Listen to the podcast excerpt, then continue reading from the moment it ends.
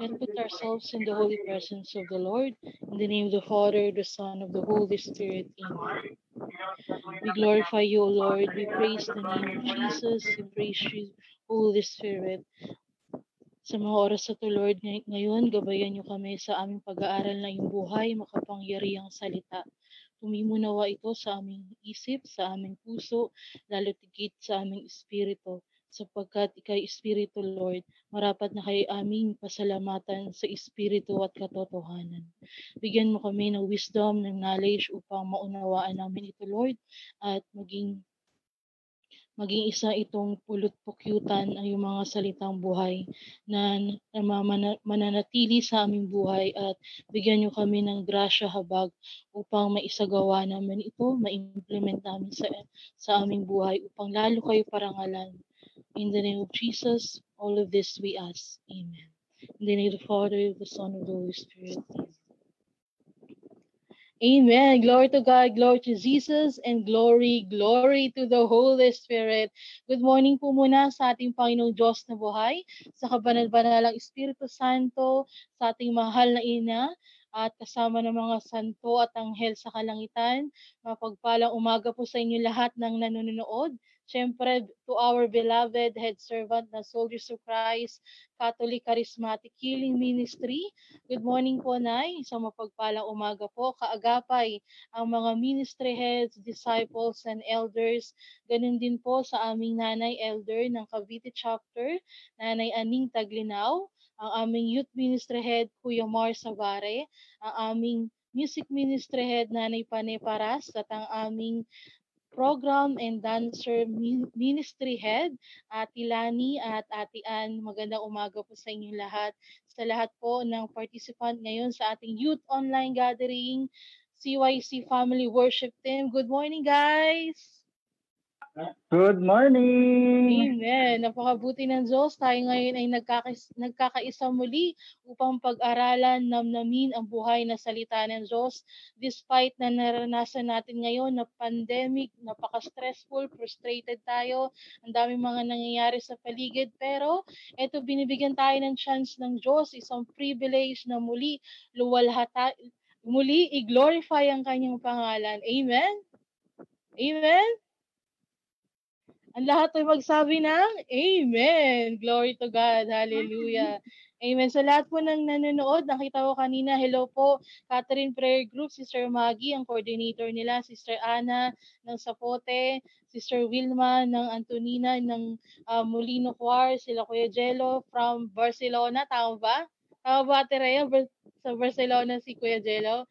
Okay, sa lahat po nanonood sa ayan, magandang umaga po sa inyo lahat. Muli pagsaluhan natin ang salita ng Diyos. Alam niyo po, very excited ako ngayon sa ihayag natin ng salita ng Diyos kasi uh, nung ano po, nung dahil naka-schedule na, ayan, ang pinili kong ano, ang pinili natin na guide, guided guided by the Holy Spirit is is yung ano na related sa atin. Amen.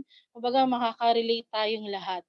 At at last Saturday na panood ko yung ano yung uh, isa sa mga topic ni Kuya Mar sa kanilang online worship praise and worship din. After po nito, stay tuned para sa kanilang live stream as well. Na na-inspire ako doon sa topic niya more on ano siya uh, yung ta- if I remember it right yung talent ay sorry yung title is about depression uh, from, from struggle nag-struggle something like that. So nagano ako doon na-inspire ako doon sa topic na niya na maging mag-topic naman tayo in the name of Jesus na something different na positive naman. Amen? So na hinalungkat ko yung old topic ko before. It was way back ano na yata to 2012 or 13. Ito yung isa sa mga topic ko sa Consul Friday Fellowship pa before. And at na, na ano din to, nabuo din siya, uh, nabuo siya and then uh, kumbaga ni-revive lang at kumbaga inano lang. Uh, point version, version 0.0 naman. 0.02 naman. Amen. At Nung nakaraan po, kaya din siya naisip ko na ito yung itatopic natin sa oras na ito. So, ang title ng topic natin, wag na natin patagalin. From bitterness to betterness. Amen. Glory to God. So, Mayroon pa kasi kaming GC ng core. So may isa kaming topic doon na napag-usapan. Kung napanood niyo na po sa Netflix yung, yung top 2 ngayon, Through Day and Night. Amen? Isa din sa mga sinabi ni Alexandra De Rossi, masaya na ako kahit hindi na ako part ng happiness mo. Ang sakit ba? Ayan, sino nakaka-relate? Sino na ba nakanood nun? Tapos ngayong kamay, sino na nakanood na naiyak? Ayan, mga naiyak. And then there is a re- realization, yun 'di ba, yung pag-ibig talaga na yung ano siya, sacrificial love. Amen. Okay, pero si yung mga anda, alam ko marami pong naiyak doon. Ako na bad trip ako doon eh. Tanong niyo kung bakit? Tanong niyo kung bakit? Bakit? Bakit po? Ayan, salamat sa mga nagtanong. Kasi habang nanonood kami ni Kuya Ninoy, ano siya, yung sa sa setting nila na sa Iceland na sila, tawang-tawa siya. Habang tumatawa siya, nakatingin siya sa akin. Kasi yung mga eksena doon, si Alexandra De Rossi, kung paano yung tantrums niya, kung paano yung pa, pabago-bago isip niya, pa, paano yung ang saya-saya niya, tapos biglang lumungkot. Yon. Na-bad trip ako kasi ano, habang habang pinapanood naman yun, tawa siya ng tawa, tapos tingin, nakatingin siya sa akin. So, feeling ko, ako yon Which is ako naman talaga yon Ganun yung bago-bago isip. Tawan-tawa sila lobby, oh. Pabago-bago isip, yung ganun. Biglang masaya, tapos biglang lulungkot. Amen? So, going back sa ating topic, bakit yon Ang makaka-relate kasi tayo doon. So, let's start. Ate Rhea, thank you so much. So once again, ang, um, ang ating title ay From Bitterness to Betterness. Amen. Next slide. Lagi mo date lang. Wait lang, mamaya. Pwede kayong mag-take down? Alright. So, minsan, ano to eh, siguro five years ago, napakasikat yung ano na to, yung linya na to, yung ampalaya ka. Amen. Yung bitter ka yung something na hindi ka naka-move on, masyado kang bitter. At everyday sa ating buhay, nag nagkakaroon tayo ng ganitong attitude, masyado tayong bitter. Bakit ba nagkakaroon ng bitterness or masyado tayong ampalaya sa buhay? Kasi nandoon yung wound, yung sugat ng nakaraan at yung disappointment natin, frustration and all. So doon siya nagbi-build up. So pag-aralan natin kung saan ba 'to nanggaling. Bitter from the Greek word pikros, which means sharp or pointed. So dun pa lang sa Greek word na yon sa original or nag-originate yung word na to, masyado na siyang masakit. Amen? So, kapag nasagi ka ng something pointed, something na matulis, masakit na siya. Uh, unang slide. Okay, ito yung mga yung mga hurt na hindi, hindi tayo makabitaw holding on to a hurt until it has a hold on you. Hindi tayo makalaya sa mga sakit ng nakaraan, kaya tayo nagiging bitter. So, bakit ba nagkakaroon ng bitter? So, pag nagkaroon na ng bitter, yung tinatawag natin dito ay bitterness na. So, ano yung bitterness? So, galing pa rin sa Greek word na pikra, which means unpleasant taste. Para kang uminom ng ano, uminom ka ng poison, drinking poison hoping the other person will die. Amen? So, ganun pala yun kapag meron kang may something na bitter sa attitude mo towards dun sa kapwa mo. Para kang ikaw mismo ang lumalason sa sarili mo. Amen? Ikaw mismo yung uh, umiinom ng lason. Ikaw mismo yung nagde-destroy sa attitude mo, sa isa, pag sa kaluluwa mo, at sa pagkatao mo. Okay, next slide. So ano pa ba yung message na to? Ano pa yung deep na kahulugan ng bitterness? A sharp thing, a sharp thing that penetrates the sense, spiritual and figurative senses. So may dalawa pa lang apektado kapag na-maintain natin sa puso natin, sa isip natin, sa espiritu natin, yung bitterness. Ano yung dalawang apektado na to? Major, Una, yung spiritual, at yung pangalawa, yung figurative senses natin. Ano-ano yung mga yon? Una, sense of sight.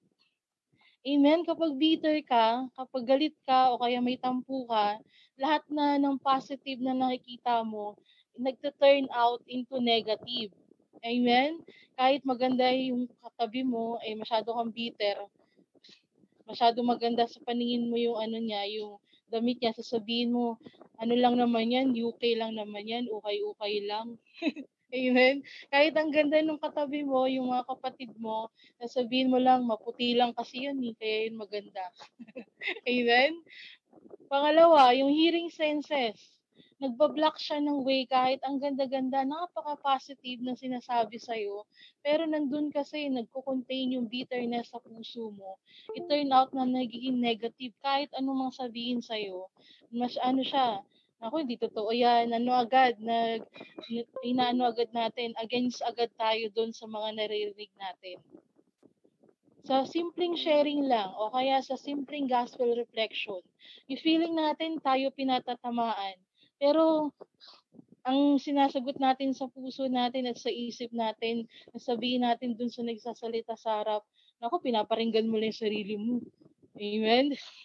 Ikaw nga, hindi mo, hindi mo nga ginagawa yan eh. So, ganyan yung mga, yung mga ganong attitude, it doon siya nagbubunga. Pangatlo, feelings and emotions. So, kapag negative na, masyado na tayong bitter, nagde-decide tayo out of that emotion, out of that galit, out of that inggit, out of that bitterness. Amen? So, paano ba tayo makakalaya dyan? Masyadong negative, di ba? masyado na siyang hindi siya healthy sa ating puso, sa ating buhay. Lalo tigit hindi siya healthy sa ating espiritu. So paano tayo makakalaya? So before that, namnamin muna natin, isa-isahin natin yung danger of bitterness. Una, absence of peace and joy. Siyempre, kapag masyado kang ampalaya sa buhay mo, masyado mong binablock yung yung happiness o yung kapayapaan, wala na, wala na talaga yan. Block na yan. Hindi ka hindi ka at peace, hindi hindi ka ginaganahan, wala kang happiness, wala kang joy sa ginagawa mo. Kaya later on nagiging tamad ka na, wala ka nang gana sa buhay. Pangalawa, erodes optimism. Ano siya? Ano ibig sabihin ng erodes at Tita Rhea? English teacher kasi to eh para maintindihan natin ng lubusan, ano ba yung erodes? Ibig sabihin ng erodes. Ate Rhea? Yan. Nagdi-dictionary ako kasi baka magkamali ako. okay, go. So, erodes. Erodes is to diminish or destroy by degree. To diminish and destroyed by degrees. Ayan, amen. So, kumbaga, ano na, inaano na natin, no? Dinidiminish natin yung positive na nakapaligid sa atin. Kumbaga, inaano na natin, tinitake away, tinitake for granted natin yung mga positive na nangyayari sa atin. Lalo ngayon sa Facebook, ang daming mga negative nating naririnig, ang daming narir- nababasang negative. Meron ding positive, pero somehow, kahit napaka-positive yun, nakukuha pa rin natin bigyan ng maliliit na butas, bigyan ng, ng mga negative na opinion. Amen? So, may sa part ng buhay natin, nagkakaroon tayo ng ganitong attitude. Pangatlo, kills our ability to love others well. So, kapag hindi tayo nakakapag-love fully, Amen. Nag nagiging malfunction pala 'to. Ito pala isa sa mga uh, hindi nagwo-work function, hindi nagwo-work or hindi nagpa-function well yung puso natin. Amen. Kapag nandun yung bitterness sa puso natin, pinapatay niya yung abilidad natin na to love more pa. Yung love na sacri- sacrificial love, tulad nga nung binanggit natin kanina. Above all, syempre, yung pag-ibig ng Diyos, hindi natin siyang kain tanggapin. Kasi, ano na, hindi ka makapagbigay ng love eh. Kapag hindi mo natatanggap yung pag-ibig ng Diyos, ibig sabihin, meron ka pa talagang, may, mayroon pang something sa puso mo na hindi mo pa nile-let go. So, later on, tingnan natin kung ano yung mga bagay na yun. Okay, so pang-apat, inability to bear fruit. Siyempre, kapag nandun yung, pag, yung pag-uugaling yun, hindi ka makapag-prosper, amen? Hindi ka makaka, hindi ka madidevelop, kumbaga hindi, hindi ka mag-grow. At sa paglilingkod natin sa Diyos, dahil sa bitterness natin, sa pagiging ampalaya natin, wala tayong naaning prutas. Sa sarili pa lang mismo natin, wala yung, yung grow spiritually, walang changes, walang pagbabago, walang pagpapala. Yun yung nagiging uh, balakid kung pa- paano tayo mag-bear ng fruit. So, since sa sarili natin walang pagbabago, walang prutas, so hindi rin tayo makapag-akay. Amen? Hindi rin tayo magamit ng Diyos para makapagpahayag ng salita niya. So last part, spiritual poverty or loss of close fellowship to the Lord. So ano siya, incorporate dun sa inability to bear fruit. Siyempre kapag hindi ka nakakapag-bear ng fruit, parang ano ka, di ba? Uh, mahirap, kumbaga, Parang isang, yung isa sa mga sitas, sabi ni Jesus sa isang puno ng sikimoro, 'di ba? Wala hindi siya nagbe-bear ng fruit, so puputulin na siya. Pero binigyan siya ng pagkakataon, uh, binigyan ng pataba, binigyan ng ilang taon para mamunga, pero eventually hindi siya namunga kaya pinutol. Hindi siya nakapagbigay ng ng fruit. So spiritually, in terms of spiritual naman natin, Kumbaga, mahirap yung spiritual natin, hindi nag-grow. Nag-stagnant lang siya. At sa pagkakataon na yon, nawawala yung relationship natin sa Diyos. Yung fellowship natin. Amen? Kumbaga, isa sa, sa mga hadlang kung paano tayo makikipag-ugnay sa ating Panginoon, kung paano natin siya mas lalo pang makikilala. So, next slide. Paano naman tayo makakahalaya sa bitterness at sa mga danger ng kabiteran natin sa buhay. Amen? Alright, so free from bitterness. Excited na ba kayo na lumaya sa kabiteran na yan, guys? Ako excited na. Sama-sama tayong lumago sa pag-ibig ng Diyos, lumaya sa ganitong mga uh, kabiteran sa buhay. So, unang-una, kaya tayo hindi nakakalaya, nandun yung denial stage. Ano ba yung denial stage na yan? So, yung, kung naririnig niyo yung topic ngayon, nakasasabihin natin, hindi naman ako bitter, hindi ako yan. Sa mga nanonood, amen? Pwede, pwede kayo mag-comment. Okay, merong isang dad, dad joke na narinig ko before. Sana tumawa kayo, parang ano lang, pakikisama. Denial stage, sabi doon sa ano, isang dad joke na yon. Alam nyo ba, no sa panahon ni Jesus, meron ng telepono. Naniniwala ba kayo doon? Meron ng telepono. Any guess? Meron na daw telepono? Sa panahon ni Jesus? Meron na ba, guys? Kasi denial. Kasi, tatlong beses denial ni Peter si Jesus. So, yun Wala. po yung joke. yun po yung joke. Puwede ko ipaliwanag yung joke? Joke lang din. Okay.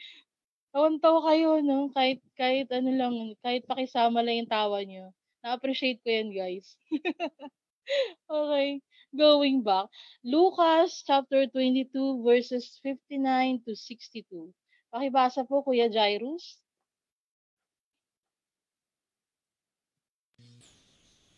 Ulitin natin sa mga nanonood tsaka yung nagte-take down ng notes. Lucas chapter 22 verses 59 to 62. So, paano ba denial ni Peter? Paano ba na-discover yung telepono? Ito po. Go. Ang sinasabi, pagkalipas ng may isang oras, iginiit naman ng isa sa naroon. Siguradong kasama ni Jesus ang taong ito, sapagkat isa rin siyang taga Galilea.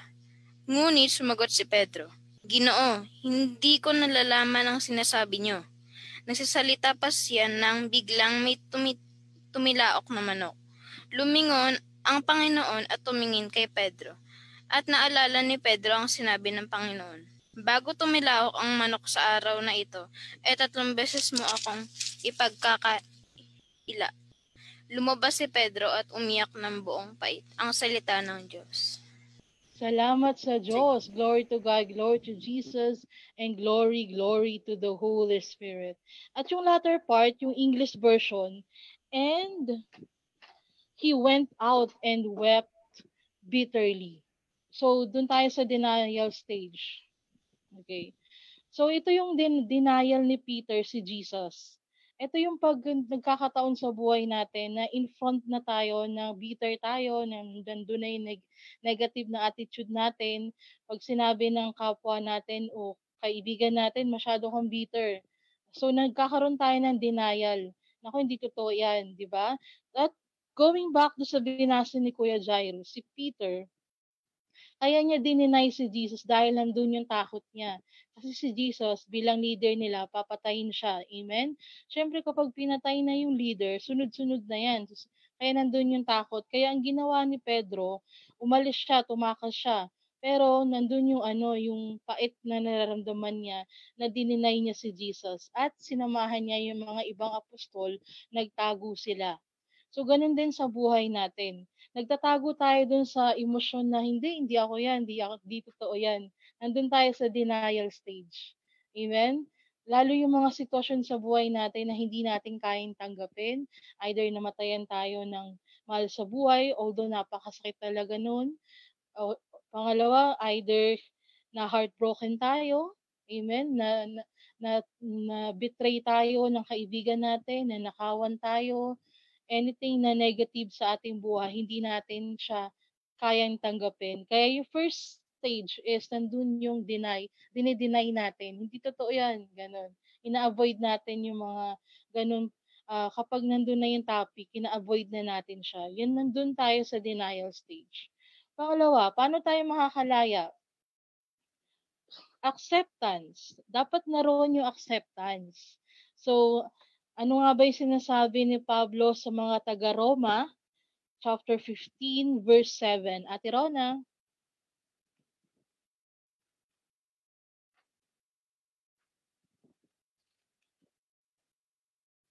Ulitin ko, Roma chapter 15, verse 7.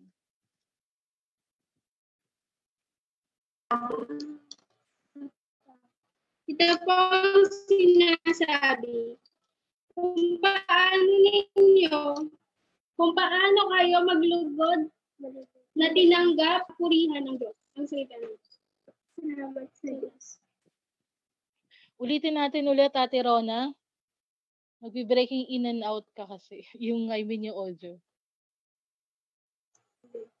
Kung paano kayo malugod na tinanggap ni Kristo, tanggapin ninyo ang isa't isa upang mapapurihan ang Diyos. Salamat sa. Salamat sa Diyos. Amen. Ang lahat ay magsabi ng Amen. Glory to God, glory to Jesus, and glory, glory to the Holy Spirit. So bakit ba tayo nagkakaroon ng bitterness o ampalayang attitude towards sa ating kapwa? Kasi hindi natin kayang tanggapin yung ginawa niya sa atin, hindi natin kayang tanggapin yung attitude niya, hindi natin kayang tanggapin yung pagkatao niya. Pero nire-remind tayo ni Pablo, yung sulat niya sa taga-Roma, kung paano tayo tinanggap ng Diyos ng buo, na hindi kulang, na walang walang batayan o dapat ganito ka. Walang ganun si Yahweh, walang ganun ang ating Diyos Ama. Walang ganun si Jesus. Kung paano niya tayo tinanggap ng buo, kasama ng kahinaan natin, kasama yung mga ano natin, yung mga pagkukulang natin. So ito yung invitasyon din na sinasabi ni Pablo na ganun din dapat natin tanggapin yung kapwa natin kung paano yung pagkakamali nila, kung paano yung mga negative side nila. Amen. Doon sa pelikula na True uh, True Days and Night, si Paulo Contis yung nagpo-portray kay ano pangalan niya doon? Mga atit kuya? Si Jen, si Alexandra, 'di ba? Ano pangalan ni Paulo doon? Si Ben. Si Ben. Si Ben, 'di ba, na-discover niya yung ano, napakarami pa lang negative sabi ni ni Jen.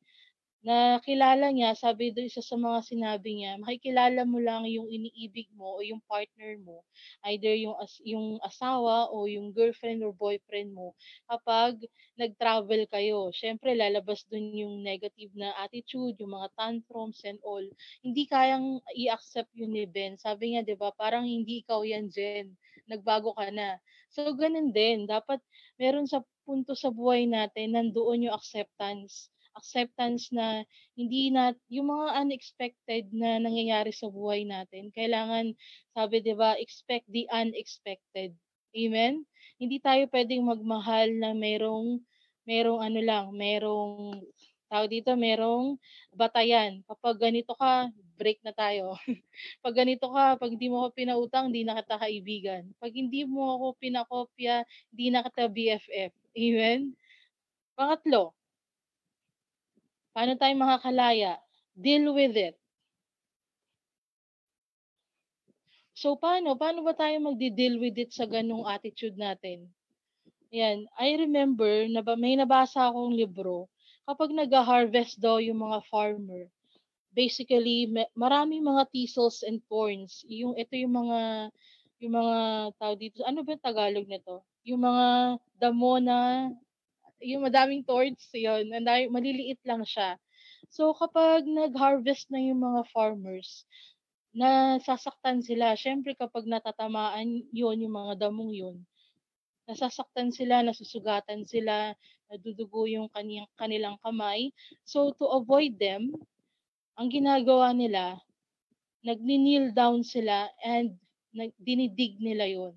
So ibig sabihin, ulitin ko, To avoid them, the farmer must kneel down and dig para ma- para makapag-harvest sila ng maayos.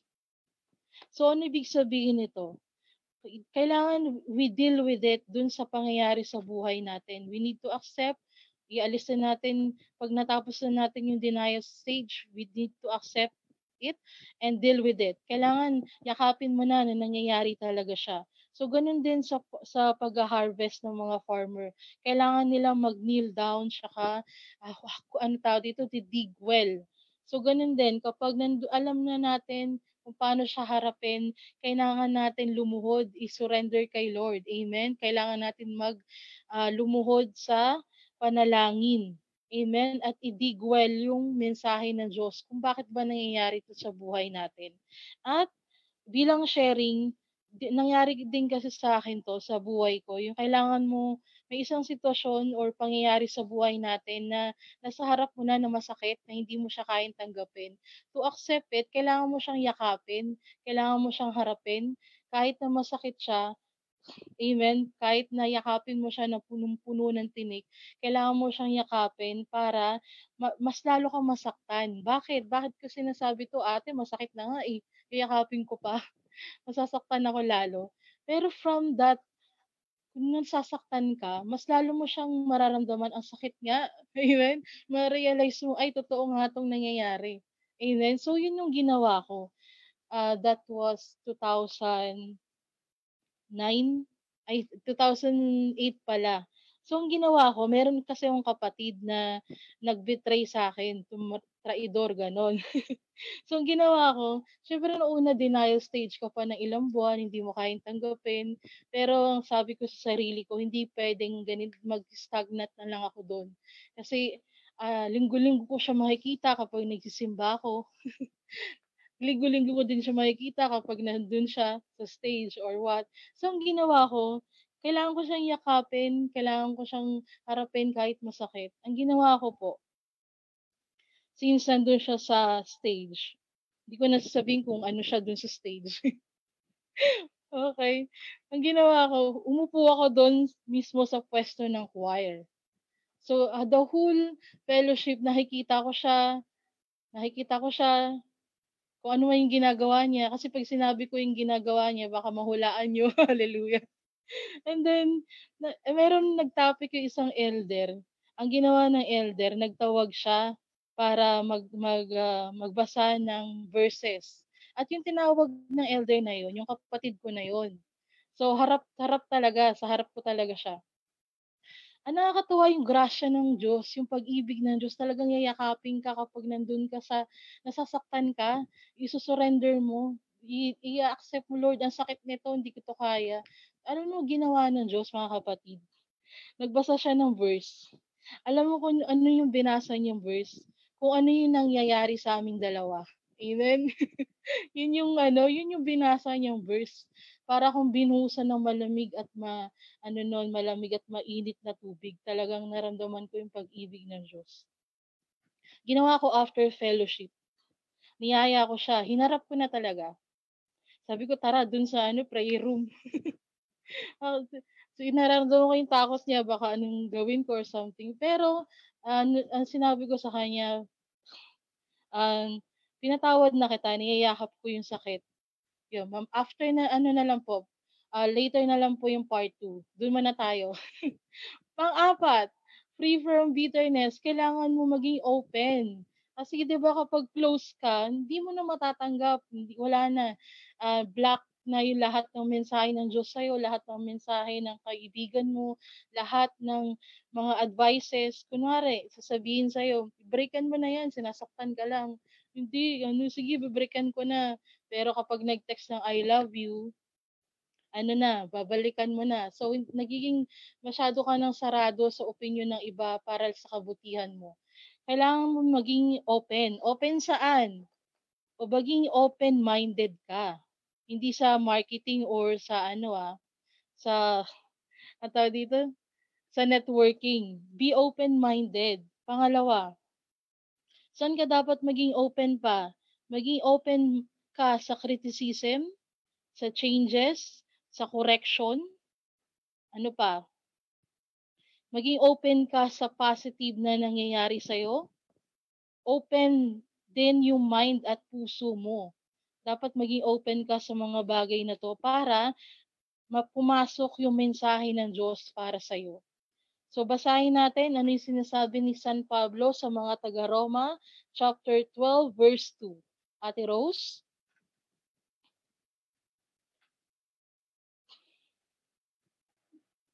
Ito po ang sinasabi. Huwag kayong makiayon sa takbo ng mundo ito. Sa halip, hayaan niyong baguhin ng Diyos ang inyong pag-iisip upang maunawaan niyo ang kanyang kalooban. Sa gayon, magagawa niyo kung ano ang mabuti, palugod-lugod at ganap na kalooban ng Diyos. Ang salita ng Diyos. Salamat sa Diyos. Amen. Hallelujah. So ito po yung English version, babasahin ko lang sa verse 2. Be transformed by the renewal of your mind, that by testing you may discern what is the will of God, what is good and acceptable and perfect. The word of the Lord. Thanks be to God. Amen. So, going back doon sa sinabi ko kanina, kailangan open ka. Kasi kapag close ka, hindi mo ma-accept o hindi hindi papasok sa puso mo, sa pag-iisip mo yung renewal, kumbaga yung pagbabago na, na, na nais, ninanais ng Diyos para sa atin. Kailangan nandun yung transformation ng pag-iisip natin. Amen? Para maging bukas tayo doon sa kalooban ng Diyos para sa atin. Kasi yung kalooban ng Diyos, yun yung pinaka-perfect na binibigay niya sa atin. Minsan hindi siya nagtutok place kapag tayo ay sarado. Amen? Alright, so panglima, paano tayo makapag-free, maging malaya sa kabiteran ng mundo, maging hindi na ampalaya? Number five, be a better version of yourself. Sabihin natin yan sa sarili natin kahit naka, naka-unmute tayo guys. Sabay-sabay tayo. One, two, three. Be a better version of yourself. Amen. Sa mga nanonood po, pwedeng, pwedeng i-comment yan. Be a better version of yourself. So, pakinggan natin ang sinasabi ulit ni San Pablo sa mga taga-Epeso, chapter 4, verse 22 to 24. Babasahin ni Ate Alanis. Iwanan na ninyo ang dating pamumuhay. Kubarin na ninyo ang iyong dating pagkatao na nasisira dahil sa masasamang pagnanasa. Magbago na kayo ng diwa at pag-iisip at ang dapat ninyong isuot ang bagong pagkatao at nilikhang kalarawan ng Diyos. At na ha? At nabahayag sa patu, patuwid at banal na pamumuhay ayon sa katotohanan. Ang salita ng Diyos. Salamat sa Diyos. Palakpakan natin ang salita ng Diyos. Glory, glory to God. Glory to Jesus. Amen. Merong famous na uh, isang clip from a movie ni Angelica Panginiban. If na, alam niyo yon yung sinasabi niya ng paulit-ulit kasi ayaw ng direktor, cut ng cut yung director dahil sa pronunciation niya. Come back to the young and beautiful you. Alam niyo yon guys? Come back to the young and beautiful you. Amen, yung paulit-ulit ni Angelica dahil sa pronunciation. So, ito yung pag-anyaya sa atin ni San Pablo na kailangan maging better version ka ng self mo. Wag para maalis yung kabiteran mo, wag ka makipagkompetensya sa mga kaibigan mo, sa mga kaklase mo, sa mga ka-churchmate mo, or sa mga kaibigan, sa, rather sa mga kapitbahay mo, para maalis yung ka, pagiging bitterness, huwag kang makipagkumpetensya sa kanya. Kanino tayo dapat makipag-compete? Kanino ba? Dapat sa sarili natin. Para ma-aim natin yung better version ng ating sarili. Amen? Sabi nga ni Sarah, di ba? Ano ba pangalan niya doon sa movie na yun?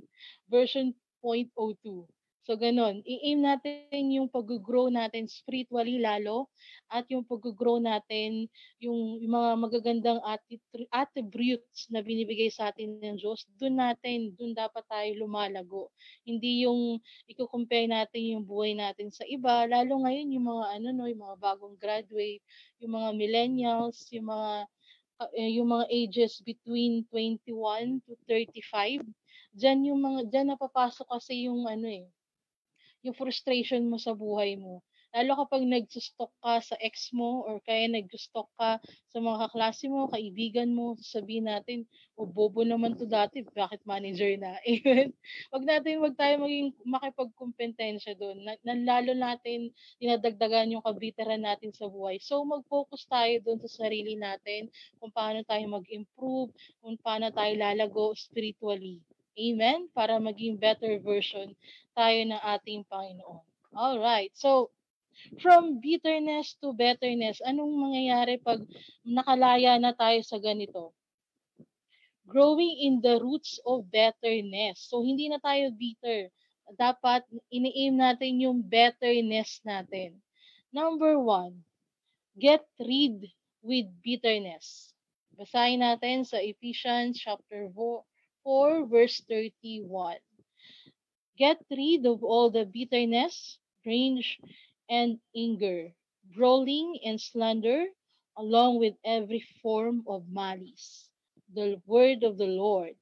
Thanks be to God. Amen. So, ano ibig sabihin nito? Kailangan alisin na natin yung yung tampo, yung galit, yung yung inggit natin o kaya yung mga iniisip natin na hindi maganda sa ating kapwa. Para mag, mag, magkakaroon tayo ng growing spiritually, growing din at meron tayong self-growth para maalis yung, yung bitter na nararamdaman natin. Para magiging better na yung outlook natin sa buhay, yung tingin natin sa ibang tao, yung tingin natin sa isang sitwasyon, hindi na siya negative. Sabi nga ni Catriona Gray, di ba? Even silver lining, dun tayo tumingin, wag sa mga negative na nangyayari sa buhay natin. Alright, number two.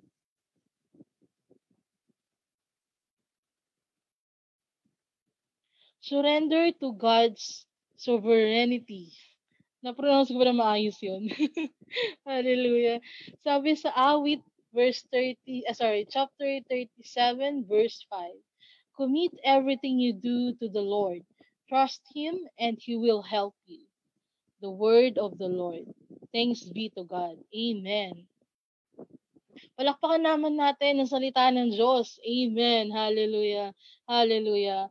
Hallelujah. So, ano ibig sabihin nito? Para maging positibo yung outlook mo sa buhay mo. Dapat sinusurrender mo kay Lord lahat ng mga negative na nangyayari sa buhay natin. Amen? Naalala ko yung ano, two days ago. Ayan, may, may pangyayari na sa akin na hindi maganda, na hindi ko inaasahan. Sabi ni Kuya Ninoy, yun yun yung natatandaan ko, gusto ko rin i-share sa inyo na nakapagmulat sa akin, ah, pag-unawa. Sabi niya, kapag humingi ka ba ng pasensya sa Diyos, bibigyan ka ba niya agad? Amen? Kapag humingi ka ba ng grasya ng pagpapatawad, ibibigay ba agad sa iyo ng Diyos yon? Pag hiningi mo yung trust kay Lord, ibibigay ba sa iyo ng Diyos yon? Hindi.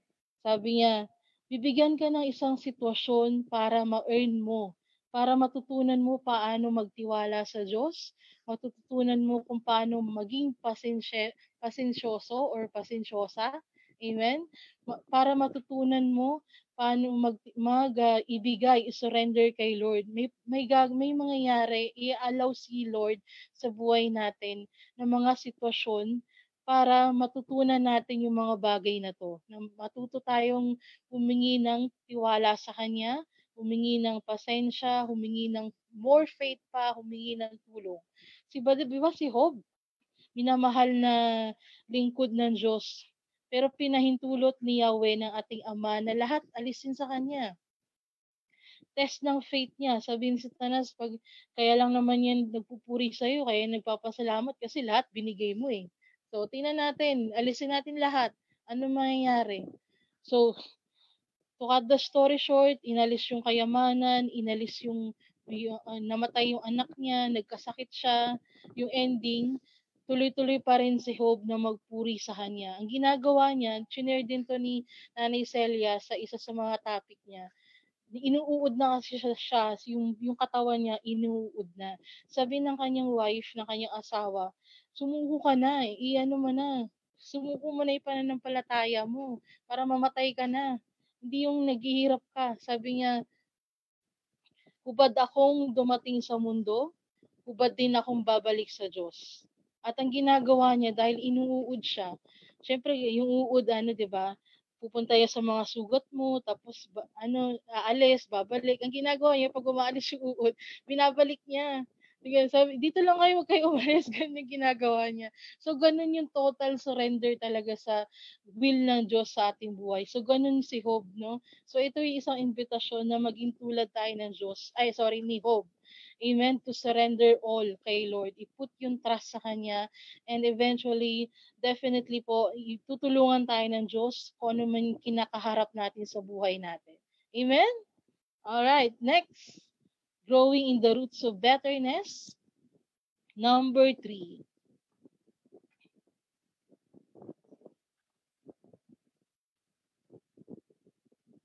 Next slide po. Ano ba yung pangatlo natin? Forgive the offender and yourself. Sabi sa Genesis chapter 50 verses 19 to 20. But Joseph said to them, Don't be afraid. I am in the place of God. You intended to harm me, but God intended it for good to accomplish what is now being done the saving of many lives, the word of the Lord. Thanks be to God. Glory, glory, hallelujah. Palakpakan po natin ang salita ng Diyos. Amen. So, ano natin, konting recap lang dito sa kwento ni Joseph. Si Joseph the Dreamer ito, isa sa mga anak ni Israel, ni Jacob. At ito siya yung pinakapaborito anak ni, ni Israel kasi dahil siya ay masunurin, mabait, magalang. Dahil sa inggit ng mga kapatid niya, doon nagsisimula yung bitter. Bitter sila kay Joseph. Dahil ano siya eh, kumbaga, yung atensyon ng kanyang ng kanyang ama, ng kanilang ama ay na kay Joseph. So nagplano sila tulad din ng gospel natin dahil sa inggit ng mga pariseo at sa deseo kay Jesus dahil alam nila matalino si Jesus, alam nila na nangga, nanggaling yung wisdom ng Diyos sa kayawe, alam nila na sumusunod yung mga tao sa kanila, na, doon na nagsimula na yung kabiteran nila sa buhay nila, nagplan sila para ma- maipapatay si Jesus, nagplano sila at nag kumuha ng mga kumbaga ebidensya at nag ano tumingin sila ng mga butas para against kay Jesus. So, ganun din ang ginawa ng mga kapatid ni Joseph sa kanya. Binenta si Joseph hanggang dumat hanggang ibinenta bilang alipin si Joseph sa uh, Ehipto. At dahil nga ay isa sa mga talent na binigay ni Yahweh kay Joseph ay makapag-interpret ng dream. Bago pala yon, siya, siya ay uh, nanilbihan sa isang mayaman na taga na mayaman na mag-asawa dahil nagustuhan siya ng babae ng asawa ng amo niya ano, hindi uh, kumbaga inakit siya pero hindi niya hindi niya pinatulan. Dahil sa galit ng babaeng 'yon, pinagbintangan siya, sinumbong siya dun sa amo and later on siya ay nakulong. At sa pagkakulong niya, meron siyang uh, kumbaga, meron siyang kakosa doon, kumbaga, na ano, isa siyang bar tao dito, uh, yung taga ano ng tagabigay ng alak sa hari, na, nakulong yung yung bar I forgot the exact word. Parang bartender kumbaga sa ano ngayon sa sa term, sa bagong term sa ngayong generation. So nag ano yon nag uh, na naginip siya. So na-interpret siya ni Joseph. So at nakalaya yung taong yun. And then yung Pharaoh ng Egypt, ng Egypt ay na, na naginip. Hindi na, na siya ano siya na kumbaga balisa siya doon sa panaginip niya. Gusto niya malaman ano ibig sabihin. So, na-recommend si Joseph para i-interpret yung, yung panaginip. Yung panaginip na yon ay magkakaroon ng famine, tagutom, ilang years yon at bago yung darating yon ilang years din yung sasagana yung Egypt. Yun yung interpretation ni Joseph. Kaya ibinansagan siya Joseph the Dreamer. Dahil natuwa yung hari, siya ay lumaya at naging kanang kamay si Joseph, hindi pala hari na, ni ng Pharaoh, naging kanang kamay siya ni Pharaoh. At yun na nga nangyari, nag, na, nangyari nga yun na talagang sumagana yung Egypt, ang daming harvest. So ang ginawa nila, nag-ipon sila na nag-ipon. Dumating na yung yung year na na tagutom, famine. So the, lahat ng land sa Israel or sa Egypt, karatig lupa ng Egypt ay nagutom na wala na talagang pagkain. So, ito na nangyari. Yung 11, rather yung 10 na mga kapatid ni Joseph, pumunta sila sa Egypt para humingi ng tulong para bumili ng pagkain. Si Joseph, ano na siya? Isa, na, isa siya na sa, sa mga na matataas na lingkod ni Pero. Siya yung taga ano din, taga lead kung paano ibahagi yung mga pagkain and all to cut the story short, nagkita sila, hindi siya nakilala ng mga kapatid niya.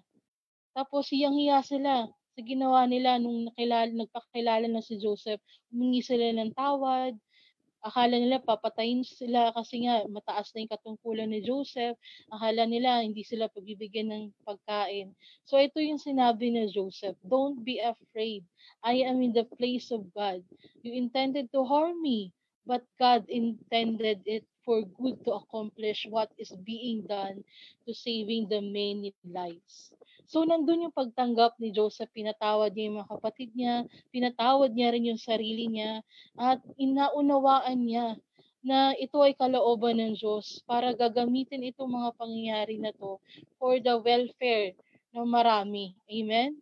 So, going back yung sinasabi kong part 2, isa kinukwento ko sa inyo kanina, Uh, sinabi ko dun sa kaibigan ko na yon na pinatawad kita.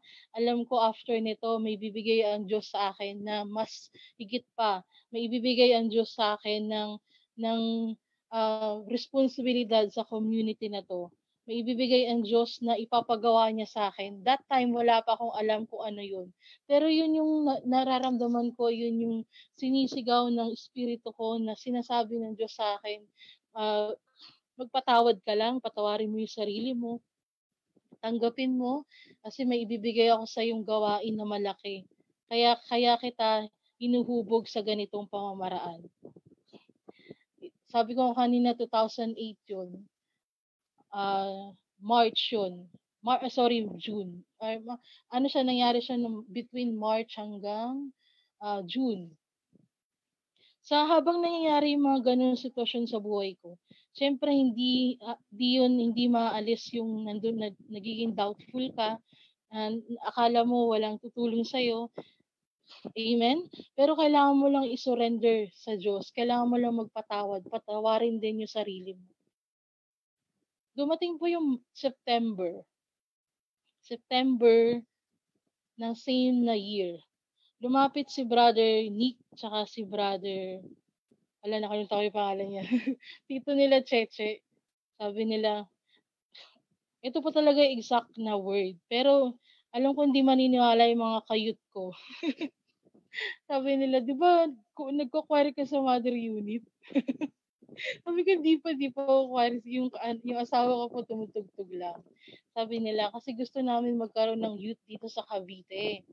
Uh, sana ano mag uh, i ano na ibuuin natin ganyan. So ang ginawa ko, lumapit ako kay La Bernard, siya ang coordinator noon. So doon nagsimula yung youth Cavite Youth Cluster. So na-realize ko, ay ito pala yung sinasabi ng Diyos sa akin. Amen. Yung malaking gawain na ipagkakaloob niya, na ipagkakatiwala niya in the name of Jesus. Amen. So, nakikita natin kapag nag-surrender ka sa Diyos at magtiwala ka doon sa God's will, magkaroon ka ng kumpiyansa na gagawin sa'yo ng Diyos yun, mangyayari talaga. Amen?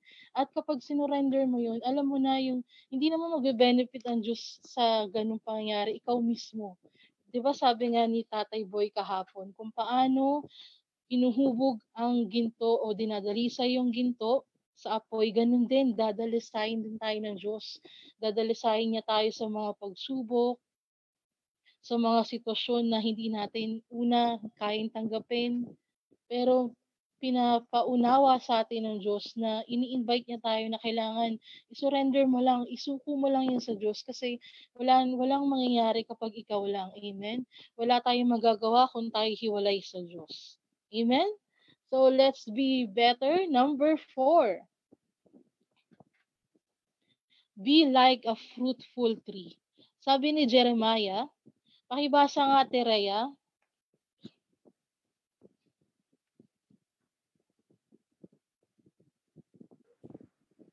But blessed is the one who trusts in the Lord, whose confidence is in him.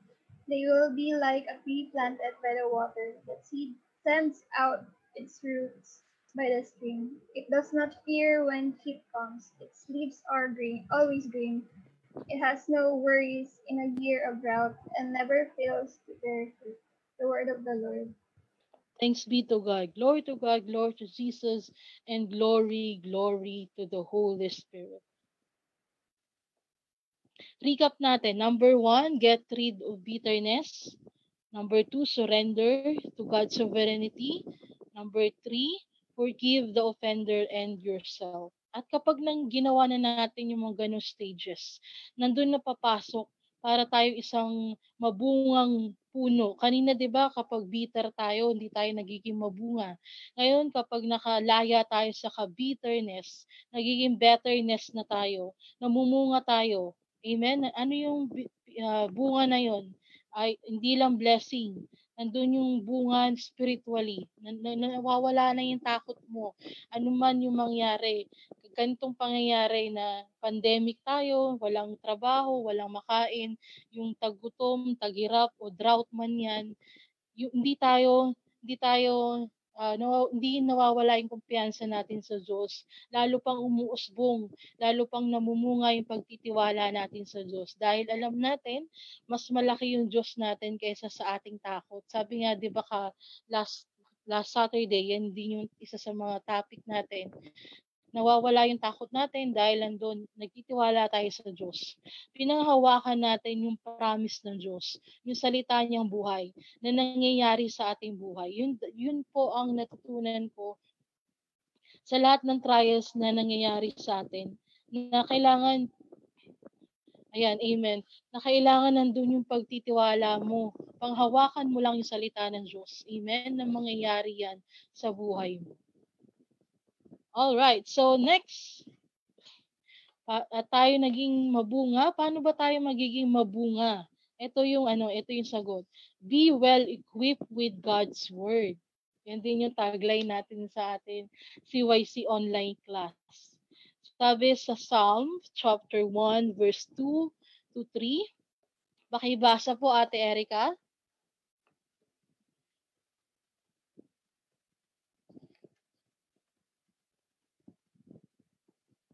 Ano nga ba sinasabi sa awit, Ate Erika?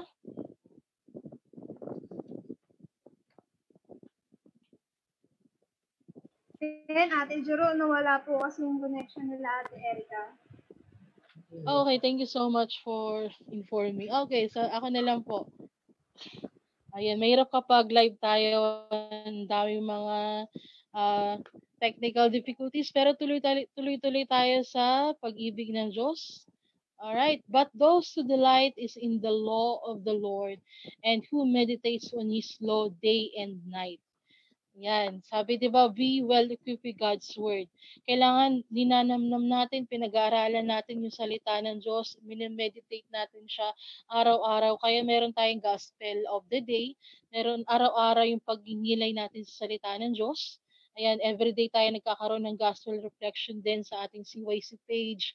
At ganun din sa buong mundo, isa lang yung gospel reading. Amen? Isa lang yung guide natin. So pag tayo ay ganong ka-well equipped sa salita ng Diyos, doon din pumapasok yung sinasabi ni Jeremiah kanina. Sa number three, same din, ito. That person is like a tree planted by the streams of water, which yields its fruit in season, and whose leaf does not wither, whatever they do prospers. The word of the Lord. Thanks be to God. Amen. So para pala tayong kapag nanaan sa salita ng Diyos, kapag tayo ay nagtitiwala sa Diyos, kapag ibinigay natin yung kumpiyansa natin sa promise ng Diyos through His words, para tayong mabunga ay sorry, para tayong puno na sa tabi ng ilog. Bakit? Kasi kapag nasa tabi ka ng ilog, syempre nandun tuloy-tuloy yung agos ng tubig. Amen? At na nagaano siya nag, nagbibigay siya ng, ng nutrients, nagbibigay ng ng paglago dun sa isang puno despite ng ulan, despite ng bagyo or unos or landslide, tuloy-tuloy yung pamumunga mo. Tuloy-tuloy yung pag yung tuloy-tuloy na umuusbong yung mga pu- yung mga bunga at yung mga dahon ng ng puno na to. So yun, para tayong puno na tuloy-tuloy na namumunga anumang season sa ating buhay. Amen? So ganun, yun imbitasyon ng Diyos sa atin na from bitterness ng attitude natin, maging better tayo, maging better version tayo sa pamamagitan ng salita ng Diyos. Amen? at iti-take away na natin yung mga negative na naririnig natin, negative na nakikita natin, negative na feeling na yan, na feeling and emotion.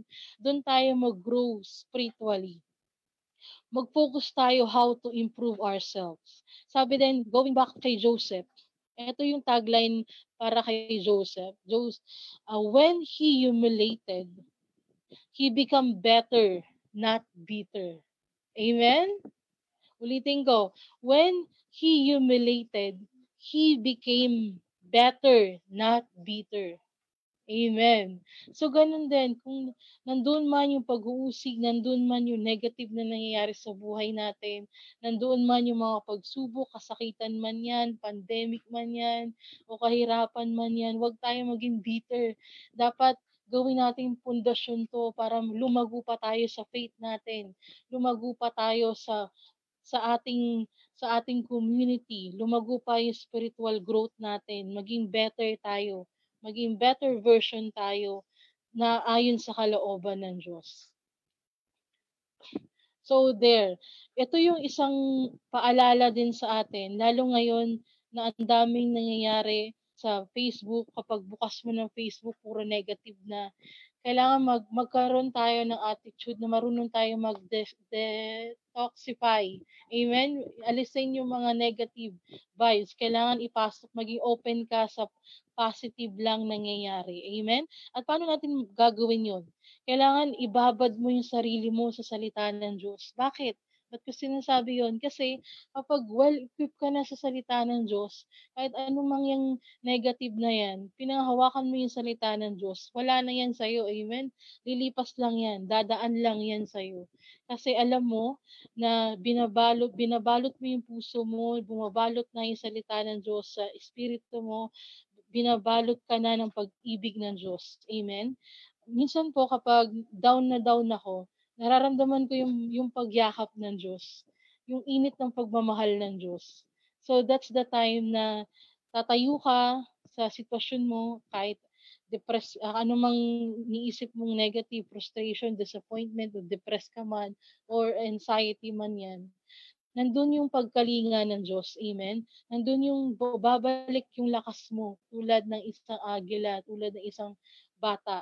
Sabi nga sa ibang mga sitas. So, looking back sa mga pangyayari sa buhay natin, kahit sa eskwelahan, trabaho, sa community, o sa pamilya, nag- nagkakaroon talaga tayo somehow. Aminin man natin hindi, nagkakaroon tayo ng ganyang attitude na bitter against or towards sa ating kapwa. So ito isang pag-anyaya na maging better tayo. Amen? Hallelujah. So, isa, at after ng yog na to, tayo magnilay ano ba yung mga dapat nating gawin para maging better sa ating buhay as we as uh, mentioned earlier para mag-grow tayo sa betterness, growing in the roots of betterness. Recap lang natin before tayo mag-proceed sa next nating um, bahagi ng programa. Una, get rid of bitterness. Pangalawa, forgive the offender and forgive yourself. Mahalaga yun. Pangatlo, surrender to God's sovereignty. Pang-apat, be like a fruitful tree. At panglima, be well equipped with God's word. Amen. Glory to God, glory to Jesus, and glory, glory to the Holy Spirit. Muli po maraming salamat po sa lahat ng nanonood at mag-comment down below lang po kayo ng anong po yung nakatatak sa puso ninyo sa binahagi ni Lord sa ating mensahe ngayon. Thank you so much po, Ate Rhea, Kuya Norwin. Glory to God, to God be the glory.